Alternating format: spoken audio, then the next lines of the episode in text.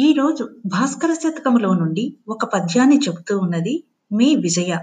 ఈ పద్యం యొక్క అర్థము కూడా మనం తెలుసుకుందాము. కట్టడదప్పి తాము చెడు కార్యము చేయుచుండురేని దో బుట్టిన వారినైన విడిపోవుట కార్యము దౌర్మధంధ్యాముదొట్టిన రావణాసురునితో నెడబాషి విభీషణాఖ్యుడా బట్టున రాముంచేరి చిరపట్టము గట్టుకొనండె భాస్కర. ఇక ఇప్పుడు మనం ఈ పద్యం యొక్క అర్థము తెలుసుకుందాము.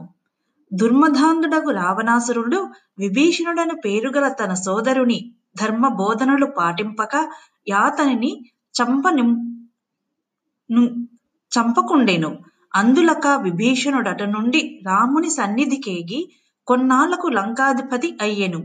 అట్లే ధర్మ విషమ ధర్మ విషయమై సహోదరులైన వారొకరితో ఒకరు కలహించుట కంటే విడిపోవుట మంచిది. అట్లు చేసిన మేలగును అని భావము.